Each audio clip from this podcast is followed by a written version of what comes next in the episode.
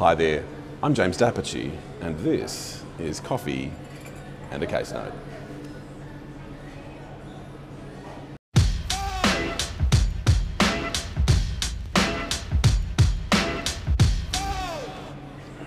Team, today we are going to speak about a partnership dispute that is in fact almost identical or based on an alleged identical breach as one that we talked about about four years ago. Uh, it is going to be about the doctrine of a res judicata, abusive, abuse of process, and all this sort of good stuff. What are we talking about? Well, historically, we have this suggestion that there are a group of partners together that are operating a professional services firm and what happens is one of the partners goes ahead and takes a benefit for one of their related entities. And that benefit is in the order of 11 or 15 million dollars or some substantial amount. And what is alleged is that benefit is actually a benefit of the partnership that was improperly flowed um, by this partner in breach off to one of that partner's related entities. And in short, what happens years ago is the partners of the then constituted partnership sue this partner and uh, there are some early uh, interlocutory decisions and, and, early findings about liability and this sort of thing. And it's looking uh, pretty obvious that this partner's liable. And what happens after a couple of those court decisions come down, but before the very final decision is made, is that the partner allegedly in breach enters into a settlement deed with the other partners who are arguing about it at the time. And after that deed, it leads to that partner in breach paying a certain amount of money, um, accounting back to the partnership for all their assets, leaving the partnership, and those proceedings being dismissed. So, dismissed the claim for that breach of that 11 or 15 million dollars or whatever it was for that partner. That's happened. That was some years ago, about two years ago from uh, the time we're recording this note now. Now, what happens after that is another person sues that same defendant in respect of that same breach. Interesting, right? And the person suing says, Well, I wasn't a party to the earlier proceedings, and in fact, I had left the partnership by the time those proceedings were commenced. I was unaware of the proceedings, I was unable to intervene in the proceedings, and so I'm bringing a brand new, fresh claim uh, for my interest against the defendant in respect of you know, very, very similar facts. In essence, for the sake of our discussion, we'll say it's the same breach. And so you can imagine the defendant is not especially impressed to hear this. The plaintiff nonetheless wants to march on with, with this claim. And the defendant says, broadly, there are three reasons why you should fail, why you should not be allowed to bring this claim against me.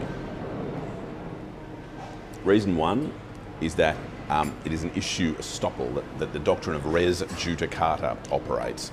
And essentially, what that doctrine is about is to say, hey, if the court's already made a decision that binds you or binds people who are closely related to you, who are your privies, then you are bound, you are estopped from departing from the finding of that earlier court. So that's the first thing the defendant says is you're estopped due to res judicata. Second thing the defendant says is, well, there's this settlement deed and you're a party to it. Essentially, you know, the partnership signed up to settle the whole dispute. I paid my money and I did all the stuff pursuant to that deed. And in doing that, you were yourself self bound. And then the third thing that the defendant suggests is that the plaintiff bringing this application would be an abuse of the court's process and ought to be dismissed on that basis. So let's just step through some of these questions. Right, uh, the res judicata question, in essence, it deals with uh, a decision that is a final decision and a decision that affects the relevant party or their privies.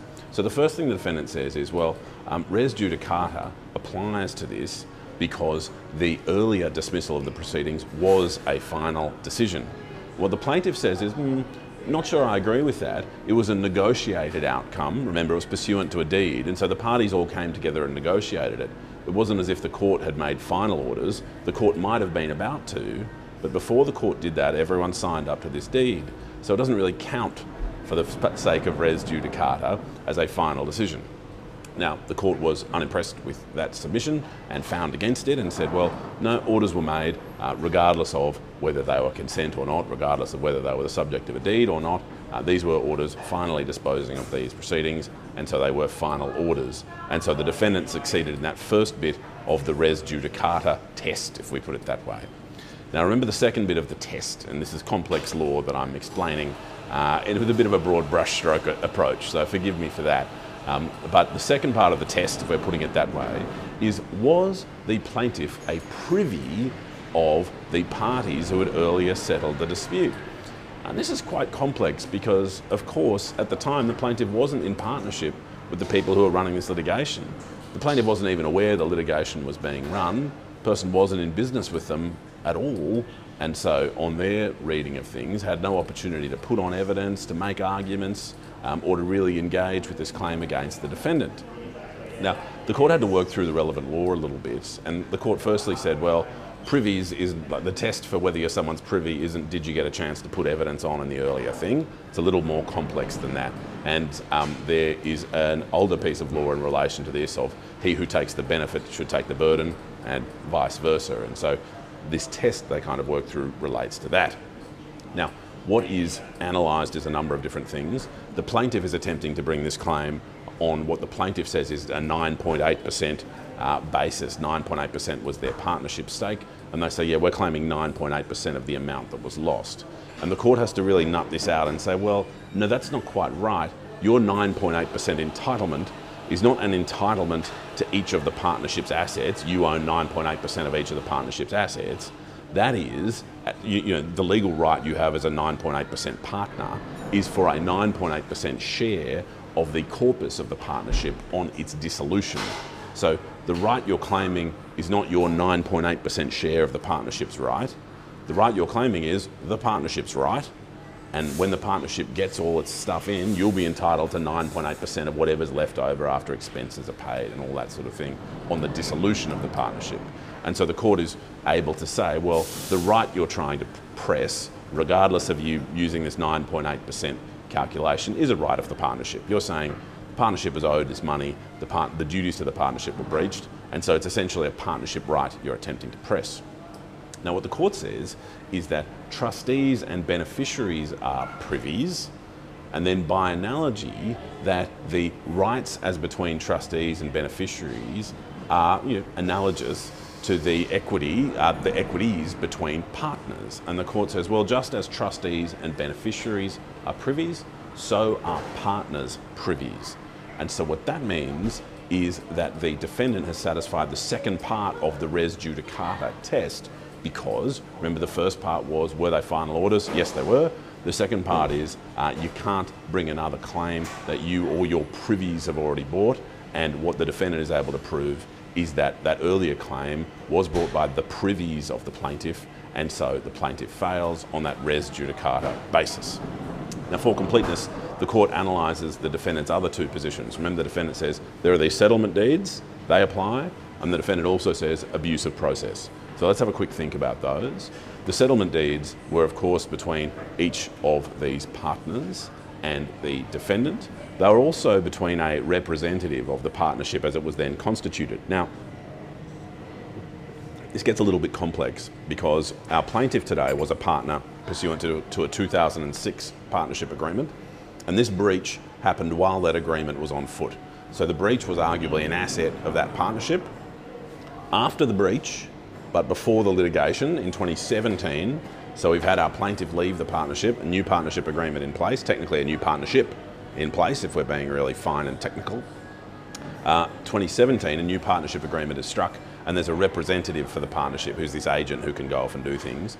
And it is those partners to the 2017 partnership agreement that go ahead and commence the litigation and then negotiate the settlement deed and, and you know settle the whole thing up. And what the plaintiff says is, well, I wasn't a part of that partnership. I didn't appoint that representative. Um, I wasn't a member of the partnership that came and conducted this litigation. I didn't know about these settlement deeds.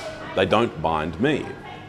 And what the defendant attempted to argue was the opposite, was essentially to say, no, no, the settlement was with the partnership and it was to deal with you know, these claims generally and to the extent necessary, it was representative of the rights of the plaintiff. And the court said, no, that's wrong. The court said the settlement deeds did not bind the plaintiff and if the court had not made the finding about res judicata that we mentioned earlier, then the settlement deeds would not have bound the plaintiff and would have allowed the plaintiff to march on.